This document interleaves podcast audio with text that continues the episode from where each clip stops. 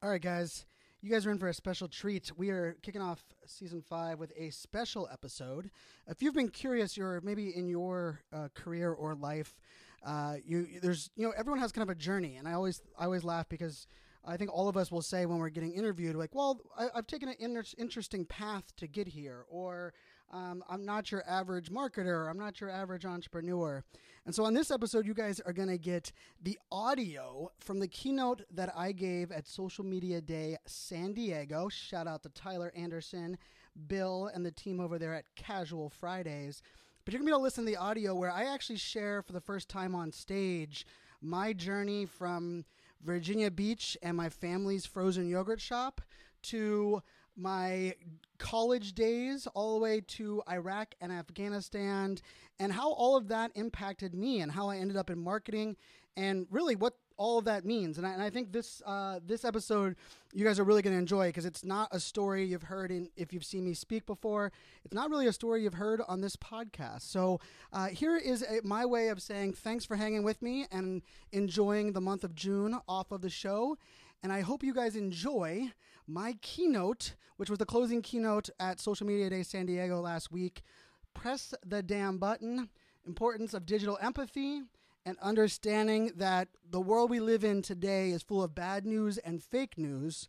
The question is, what the hell are you going to do about it? Without further ado, here is the audio from my keynote. Enjoy. Have no fear of missing out.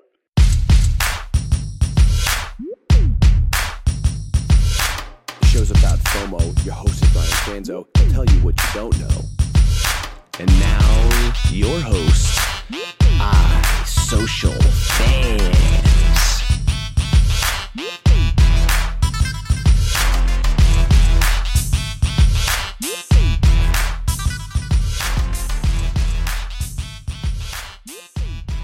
Gentlemen, give it up for Brian Fanzo. Gonna close it up. Social Media Day. Lock it out, brother. Give me some love. Love it. Go do it. Make it happen. We've heard that times are changing. The landscape that we're living in is unlike anything we've ever seen before. Digital and social media is transforming the way we communicate. We are living in a world where big giants like Amazon come in and disrupt the local companies, the local businesses. The everyday person can now create video by simply, well, pressing a button, and I'll get more into that in a second. But is really everything changing? Are we in a dynamic that has unlike anything else before? I consider myself a change evangelist, which really just means I like change and chaos, otherwise known as I don't like programs, I don't like process. Anyone that's worked with me knows that's a, that's a case for me. But I want to bring you guys back and kind of set the stage because I'm not sure if we're living in different times. Rather, we have more tools and more opportunities at our disposal. And I want to bring you back to a small little frozen yogurt shop in Virginia Beach, Virginia. and so this is actually uh, my family's frozen yogurt shop. And we uh, started when I was 14 years old. And my parents, they, the, the whole reason uh, they started this yogurt shop is I was the oldest of three boys. And to say um, I was the trouble one is probably the understatement of, of the year. And as I was becoming a teenager, my parents were like, how the hell are we going to figure out who his friends are and keep an idea where, where he's at and what he's doing? And I think they also thought, like, who's going to hire him? He's a little spastic. He talks a lot. He has a lot of fun. Like, I love school. I got perfect attendance. I just didn't attend most of my classes. It's just I, I figured out if you were on the newspaper team, you got a you had a hall pass to leave class anytime you wanted. So I became editor in chief of the newspaper. but during those times, I, we, we owned a frozen yogurt shop, and I remember this moment really really interesting in, in, in my career, and I think about it now a lot. And it, what happened was we had, a frozen yogurt shop before frozen yogurt became cool, so I actually had to serve the yogurt. I just didn't stand back there and organize the toppings, such as Sweet Frog and, and the yogurt that my kids and I enjoy today. And we had this yogurt shop, and it was a mom and pop owned shop in Virginia Beach. And this small company, uh, slightly disruptive, known as Dairy Queen, uh, decided to buy the plot directly in front of our business. Directly, I'm, I'm talking in the parking lot, the same parking lot as our yogurt shop. And I, I remember going like, Dad, that's screwed up. Like, what the heck are we gonna do? I was like, Dad, I'll tag the outside of their building as they're building it. I mean, I got friends. I mean, I mean, we can, we can take care of this. And my dad's like, it's cool. I'm not worried about it. I'm like, Dad, it's Dairy Queen. Like Dairy Queen's literally in our parking lot. I know you think yogurt's cool. And I used to have to tell my friends it's an ice cream shop because at the time the concept of yogurt like was like didn't you know we didn't connect those two as being uh, very similar in the world. And my dad kept telling me one thing. He's like, son, we're a staple in this community. We we build trust. We focus on our people. We hire people that, that are in the community, and people come to us. And my dad was always like, he always stressed that. It was something that meant a lot to him. And this picture you see on the left, that's my dad.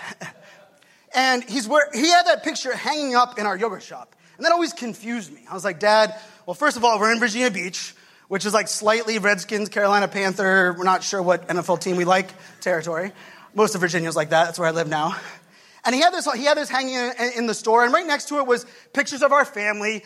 A lot of it was how we moved from Pittsburgh to Virginia Beach and why we were there, a car accident my dad had got into. And I was always confused, like, what in the world is this there? And I thought it was just a little bit of my dad, like, bragging that he was on the front of the season tickets in 1969 for the Steelers, because we're season ticket holders. And so that was probably the face I was giving him as he kind of, like, built this story out and put that out. But one of the things I realized now that I didn't realize back then is that when you're thinking about business today, the old adage that people buy from people they like is never more important than today. Today we buy from people we like. We buy from people that, that we feel that we have a connection with. And I would actually argue in 2019, we buy from people that we can relate to. Our ability to relate with our audience, either online or offline, is what separates us in business.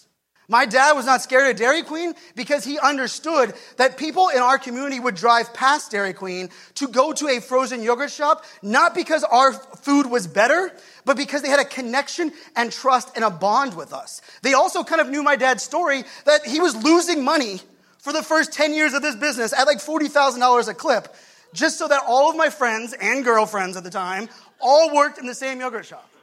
Like every friend I ever had, like my, my, I introduced them to my parents, and I would know within an hour they were going to get pitched that they were going to get three dollars above minimum wage, and they could quit their other job. And so when you think about the world we're living in today, so much has changed, and we have so much power at our disposal. But at the same time, the same principles exist. And I told you a little bit about my dad, and my dad, um, to say he doesn't understand social media or figures out this entire game, I was Googling his name just like to find a picture, and he was, he, this picture is his only picture online, literally the only one that's existing, no Facebook account. He has a LinkedIn account, and this is his LinkedIn picture. So, like, that's the only picture. That's... but my dad grew a multi million dollar business that was sold to Mars Candy, known as Old Dominion Peanut Company, out of Norfolk, Virginia. And one time I was on a, a show, a Google Plus Hangout show, we were doing an interview uh, with a, a gentleman named David Meerman Scott. And my dad was listening to this interview that we were doing, and he sent me a text. And the text read, as I started to read it, it said, Son, I love that social media thing, which you know where this is going as soon as you hear social media thing. I love that social media thing that you're doing, but nothing that you do on social media will replace a handshake. Nothing that you do online will replace the ability to look somebody in their eyeballs, shake their hand, and build trust. Now, my dad was running this very successful multi million dollar company and did not have a computer with email in it until 2009. Yes, I know, trust me. He couldn't figure out why I didn't intern there at all after college. But this is how my dad approached this. And I remember reading this. And, and, this is something I've said multiple times, but it sets into the stage that we're going is that I said, you know what? My dad is right. Social media will never replace a handshake. Nothing we do online will replace the ability to build trust through looking someone in their eyes and having that physical connection. But I do believe that if you t- use social media the way that it's meant to be used, not to market, not to sell, not to push stuff in people's feed, not to disrupt your day, rather to connect and be social. I do believe that it gives us the opportunity to have more handshakes. And I, of course, I'm that pager wearing millennial. I say turn handshakes into hugs and selfies. And what I mean by that, if you think about it from a business perspective, even back to the frozen yogurt shop, for me, my dad, the connection, when people came into our yogurt shop, they didn't ask about the yogurt, they didn't even ask how I was doing. They asked about my dad. And they started talking to my dad, like my, telling me stories that my dad told them that I, of course, have heard 150 times that month. because my dad actually is the only person in my life that talks more than I do. And when I started to realize that this connection, this, this ability to bond is, the, is that handshake. It's that ability for us to connect. And so when we're looking at this, the world we're living in today, and I will say this without hesitation, that I firmly believe we are living in the greatest time in history. Because what my dad was doing with a little frozen yogurt shop that we ended up selling in 2009, my family now lives in, uh, in Arizona, but we, we owned it from uh, 1995 to 2009. It was not profitable until after the 10th year. But a lot of what we were doing was building it on this idea that connecting with people, building trust, telling the story of our business, providing great customer service, creating a community. I mean, we would, we would host the draft for the local Little League out of our frozen yogurt shop right? We, someone would have some, a giveaway. They could put the, the thing the display on the windows of our store. Ultimately, what we were building was community and trust and relationships and direct conversations. We were being memorable. Throughout the day to day, what are the things that were instilled in us? It's not about content for content's sake. It's about the importance of community. I will firmly say community is the future of business. I believe hands down, if you build and invest in community today, it pays off in the long run tenfold. If you don't invest in community today and you wait till you screw up or you wait till your business is in the toilet and then you come ask us for help and you didn't care about us before, we give you a thumbs up or thumbs down or a different middle finger that probably goes along with that. And so I do believe that we're living in the greatest time in history because it does not matter where you live. It does not matter your race, your background, your sexual orientation, your resume. We have the ability to connect with people around the world. We have the ability to tell our story unfiltered. Growing up in Pittsburgh, for me, my family, my poor family that still lives there, many of them have still never left the state of Pittsburgh, maybe other than one vacation to the shore. And so when they talk about things, their references and their data points are Pittsburgh. My young, my oldest daughter has Skyped with one of my friends in Australia and knows what Vegemite is. the idea that we can connect like any nothing else before is powerful and a game changer. And for many people, when I tell this story, I hear things like, "Well, Brian, that's great, and it's cool that you you know you're embracing this whole world." But that's because it's you. It's because like you have this you know personality, and you're you know you're kind of shy, and it kind of works out you know kind of well. Well, I'm not really shy. Let's, let's be real. And yeah, and I'm not that, you know, I'm not that kid. Because for me, growing up, the thing that my mom likes, likes to kind of joke about is she believes I came out of the womb talking. And probably this fast as well. I know I talk fast for those that don't know who I am. But when you look about it and you think about like this core elements, for me, growing up, I loved to talk. I loved going to school. I didn't like going to class.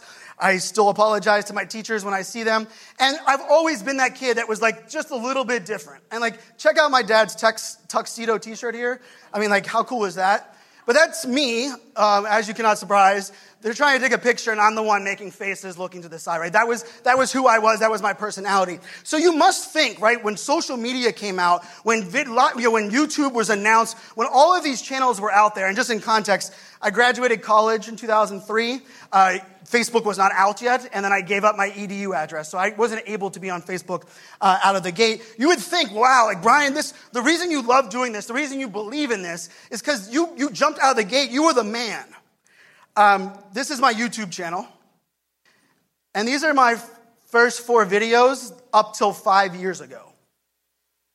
Social media videos scared the crap out of me. I had this idea I had this notion in my head that when I was creating content to put online, I needed to do what other people wanted to hear. I needed to be what they were. I needed to put myself in their shoes. And I can tell you, I hated it. Everything I did when I started, even on, you know, a throwback to MySpace days, even when I was posting on MySpace, I would overanalyze every post. And for me, going on YouTube was so intimidating. The only pictures or videos that I put up there happened to be when I was in Iraq happened to be a uh, golf outing where I was very drunk, and an announcement of my new website, which, as you can see, uh, Sean, you should be impressed, uh, 14 views five years later. Um, I have like seven devices, so that's really seven views, because like seven of those are mine. but part of that reason also came from my job. I was a government contractor supporting the, the active duty military, uh, working for a company called BAE Systems. And I had the highest civilian clearance you could get. I was working in cybersecurity, and my job was to deploy cybersecurity initiatives across the board. And I had a, a life changing experience where I volunteered for an opportunity to teach a class in Korea and ended up getting promoted way above my, my pay grade, turning my job into a role that I was very lucky to have, where I was working there as a contractor for nine years. I had 32 employees. I ran a $19.9 million a year budget. Uh, I traveled to 54 countries around the world. But early on in my career, someone came to me and said, Hey, we want you to write for our company. And I was our, uh, it, was, it was my executive. And, and I wrote three posts and sent it to him via email. And the email that I got back was simply this He said, Sorry, Brian, love that you want to blog for us, but you write like you talk. You share too many stories and experiences, and that's really not what our company wants.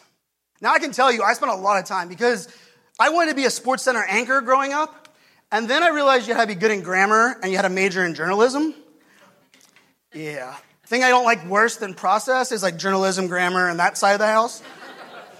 Like my SAT scores were decent, and then they're like, "Oh wait, we have to include uh, you know like English," and they, that, really wasn't much of a boost to my SAT score because that whole element was really hard and scary for me. So I put a ton of time in there, and I can remember the minute I got this email. It rocked me to my. Wait a second, he does, my company doesn't care about my stories. They don't want me to hear what I have to say. And this, this impacted me, but not impacted me in my career, it impacted me on telling my story.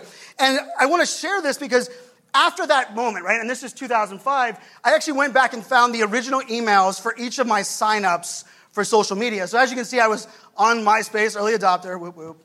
Uh, it was literally the only option. We were moving from you know AOL chat to My, MySpace.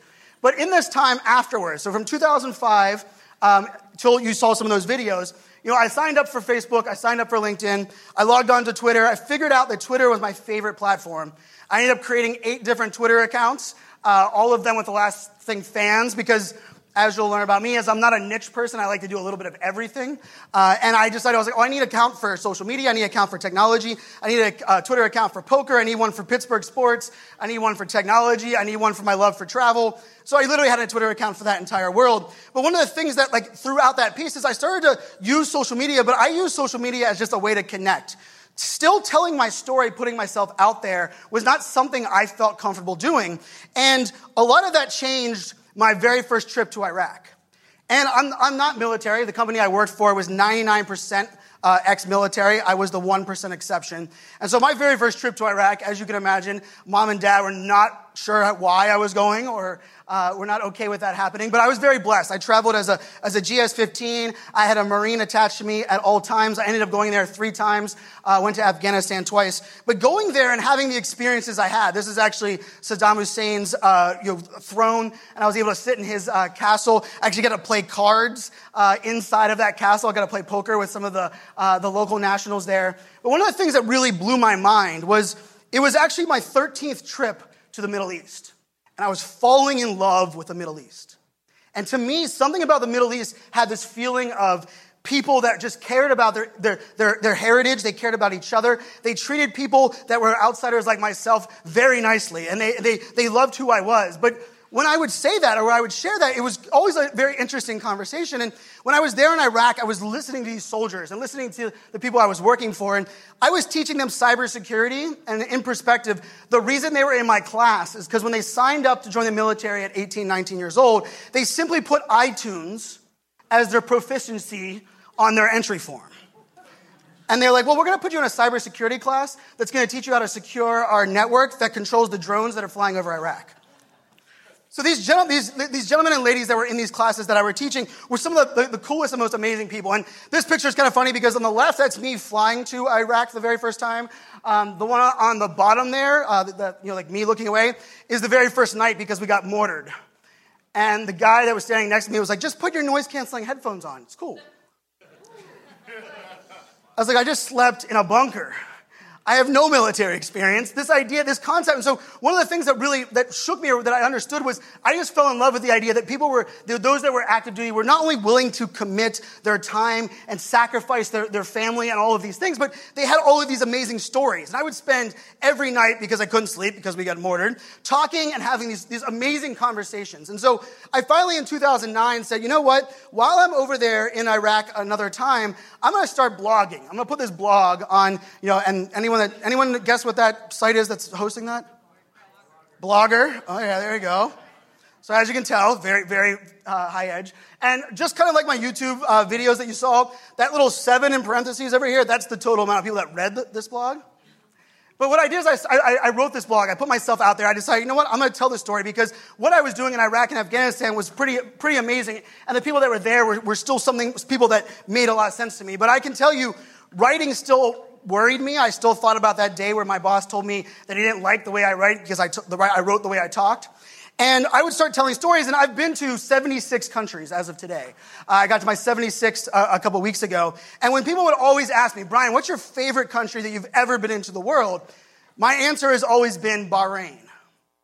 Now, some of you are like, I have no idea where that's at. Don't worry, I didn't either whenever they told me I was going there the first time.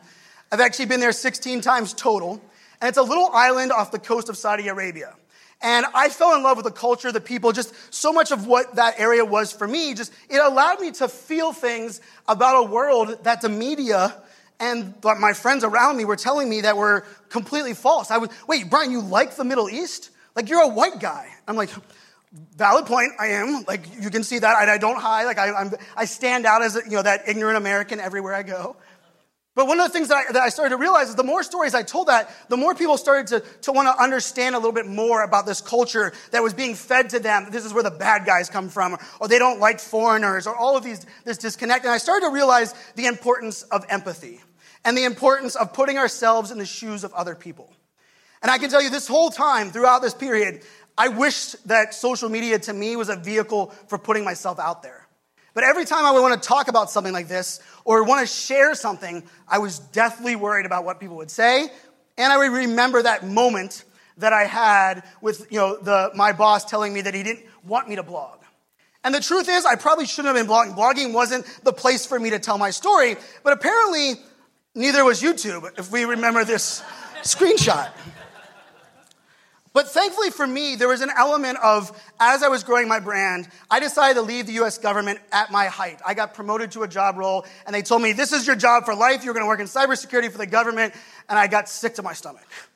Because I said, I wanted to change the world. I want to do more things with my life. And no offense to anybody works in the government, working in an environment where they're the master of spinning their wheels and going nowhere and I was deploying software that was four years old was a slightly frustrating job for me as I was emerging. And so what I decided to do is I decided to leave and I went to a, a data center company and I became the face of a data center company. Yes, that sexy company that you can think of as a data center company. But I, I, went to that company and I started to have this idea where, you know what? I'm just gonna start putting myself out there. And I'm gonna start, you know, doing what I say, press the damn button. I'm gonna start kind of pushing this, this envelope. But it still felt weird, still felt disconnected. And I've been giving a little bit of love to my dad because my dad did have a big influence on me on marketing. But I'm truly a mama's boy, like a massive mama's boy. And my mom changed everything for me. And I hope that this, this kind of resonates for everyone here because for many of us, telling our story and putting ourselves out there online is scary. It's weird. It, we don't like video. Breaking news, nobody likes video when you start. Like, I, I still don't like watching myself on video. I'm like, stop talking with your hands. Slow down. You're spitting. Why are you licking your lips? What are you doing?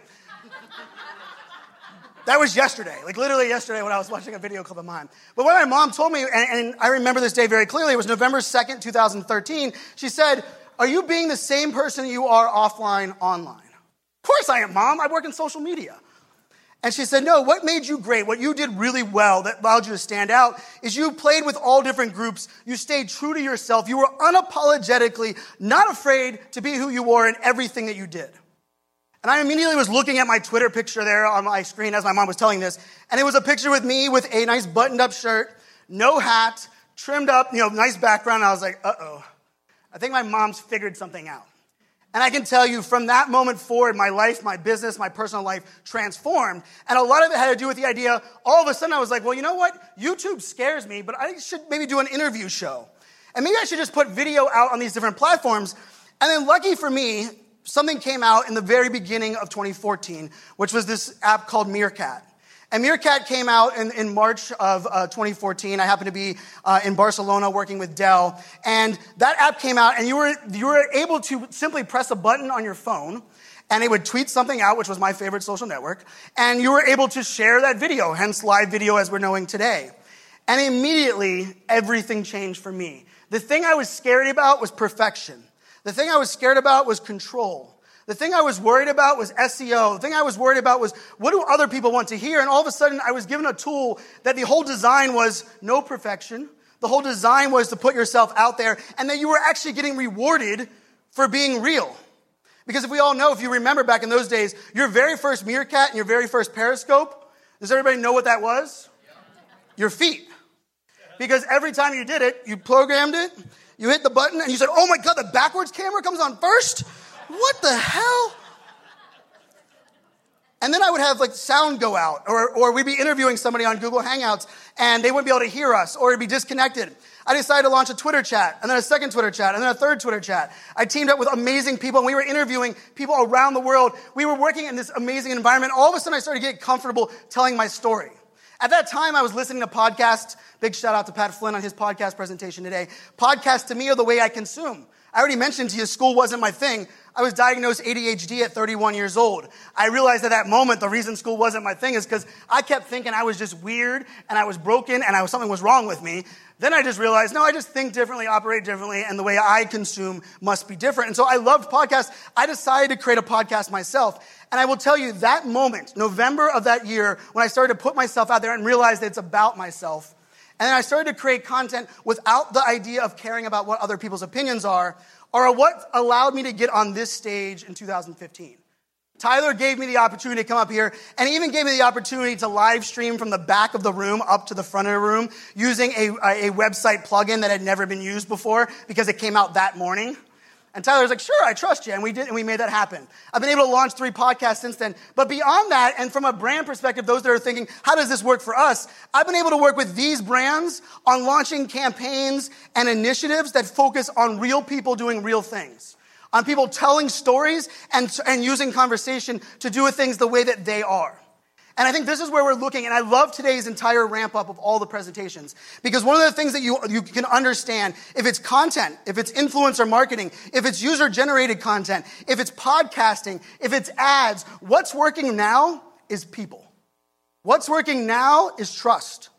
What's working now is being real, connecting with people at that real level. And so what I'm here to say is this, this nonsense that I was fed many years ago that kicked me in the gut are a lot of things that you are thinking about right now.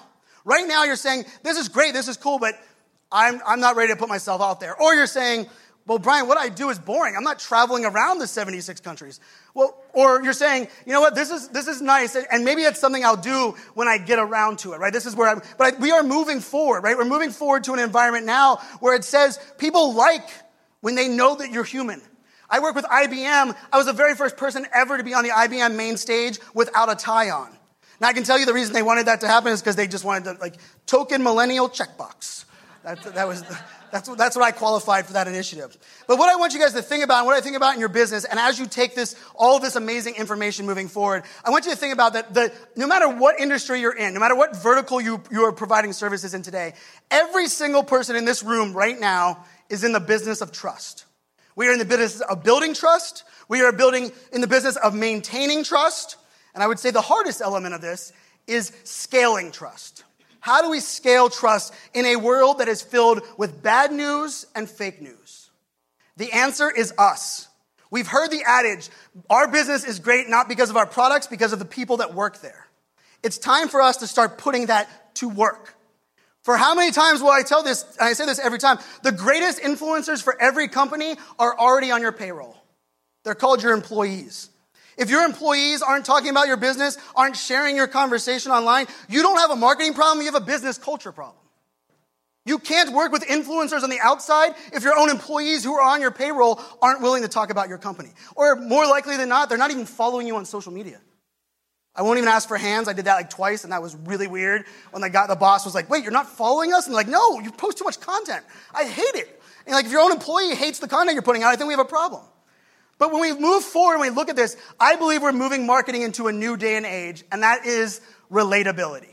The reason I'm all in on influencer marketing, the reason I love Tyler's presentation on user generated content is guess what it is? It's real people using the products and services that we already trust because they look like us, because they, they understand our pain points. They understand who we are. And so when you're thinking about your business today, when you're, when you're looking at your website, or maybe you're taking back some of the notes that you're taking from this event, what I want you to start asking yourself is, am I presenting myself the way that, that my, my old company wanted me to in 2005? Or am I being myself? Am I putting it out there, the stories of my company, the, the things that, that make up my business? Am I being transparent in the entire process? Now, I will say, I said every business is in the business of, of trust. Transparency does not guarantee trust. Transparency allows people to have an authentic window into who you are. If you suck offline and you're transparent about it online, we're going to realize quickly that you suck online as well. So transparency is, is an interesting space. And here's the thing that's going to be the game changer is that very soon, it's happening right now, but it hasn't, hasn't happened at, at the mass that I, I'm excited for. Consumers will demand transparency. Right now, marketers are talking about it. Some brands are being creative with it. But ultimately, when consumers start demanding transparency, those brands that have been scared to go on Facebook Live and making excuses like, my, my businesses, my, my clients aren't on that platform, or live video really isn't for me, or, you know, that's, that's something that we can do later, later on down the road. Here's the thing. The reason most brands aren't going live right now is because they're selling unicorns, and they're selling, you know, rainbows, and they're selling bullshit. And they've been getting away with it and being rewarded for the last nine or 10 years. They've been able to get away with faking it till you making it and putting a service up there on your website and claiming that's going to help out. And today and as we move forward, consumers are going to demand transparency and the questions become, how are we going to react? How are we going to move forward? And here's, here's the thing that we have to ask ourselves even as consumers. Are we going to continue to blame social media and technology for the problems that we are getting exposed right now? Or are we going to realize that the world's been screwed up for a long time? And social media and technology is amplifying that and bringing light to that. And we have the opportunity to change who we are as people and then use social media and technology to push that forward. And the way that we're going to do that is not only we're going to be transparent, but we're going to default to authenticity. As Mitch was saying up here, it's very easy now. We must, when we screw up, we must admit that we screw up. The idea of deleting comments and trying to put a, a, you know, a mirage around no longer works. Consumers are smarter today than they've ever been before. They demand the idea that says, if you make a mistake, own it. Be that element of who you are. And so where I want you guys to take this as we move forward, as we understand the rest of the, you know, taking what you have now, is I want you to embrace the fact of who you are. Every person in this room has a story to tell. I believe we all have not only a story to tell, but we have the ability to tell that around the world. Now, how do we tell that story and make a difference? Here's my two golden rules. They're on every presentation I give. Perfection is a fairy tale. If you are trying to be perfect, you will never execute. The second one is control is an illusion. You can only control who you are and what you do as an individual. You cannot control what people say about you. You cannot control how your customers talk about you. If you are not on a social platform today when your customers are trying to tag you and talk to you, do you know what they think? It's not like, wow, that company's really good at managing the resources and time. they think they don't care about us. I will say this if you want to really find the value in social media, it's not about getting new clients. It's about taking my current customers, turning them into fans, taking my existing fans and turning them into ambassadors and influencers, and letting them do the marketing and sales for us. But to do that, you must allow them in. You must give them access into who you are as a company, as a business. You must connect with them at that level where you're able to look you in your eyes. And if I can give you one advice on how you make this happen, it's something that I learned back in 2013 when I kind of started this entire initiative. Is people ask me, Brian, how did you grow your brand from less than 2,000 followers in 2014 to where you're at today? And my answer has been this one answer ever since that day. Show you care about others before you want them to care about you. You heard things up here on the stage about, uh, you know, uh, how long Scott spent to get into those, uh, those groups that he was getting into, because you had to spend time getting to know someone before you can ask them for something. Consumers today, we can smell it. And for everybody here in here, we got to stop doing content for content's sake. And we have to start, stop believing that our sales messages under the blog title isn't being exposed by our consumers. We realize that it's a sales message hidden in blog format. And so as we look at this, as we move the needle forward, I'm gonna, I'm gonna put this on everyone in this room. we need to understand empathy starts with us. If we want the world to be more empathetic, and I'm guessing everyone in this room does, we can't expect uh, others to allow us to be empathetic towards them until we're first willing to be empathetic or uh, allow people to be empathetic towards us. And what I mean by that is that you have to start telling your story. You have to start putting yourself out there. And so I beg you, what I'm going to ask everyone to do, this is the call to action for this event, is look at your notes, understand all of the amazing things that you've learned throughout this day, put a star next to one of them, and execute on it. Anyone can go to a conference. Every business can watch a webinar. Every business can read a blog post. They can listen to podcasts. We all got this information, it's nothing's really brand new in this entire scheme. The difference is those that are willing to be themselves, execute, and then ultimately press the damn button. I challenge each and every person, take one piece of, of, of advice, one tip, one, one thing that you're doing right now, and implement it. Take action today. Don't say you're going to do it in a week. Don't say you're going to go live. You're going to wait till your hair appointment because your hair appointment will happen. And they're going to be like, well, the lighting's wrong. So you're going to wait a week for there. And then you're going to say, I don't have the right microphone. So you're going to wait a week till your budget for your microphone. And then you're going to get your new microphone. And then you're going to realize that now you need another hair appointment. And then next year you show up here and you have the audacity to say, I was inspired. I was motivated. And I'm still thinking about executing. I'm tired of that. It's done. Those who execute today are the ones changing the world. I challenge you, press the damn button. Thank you.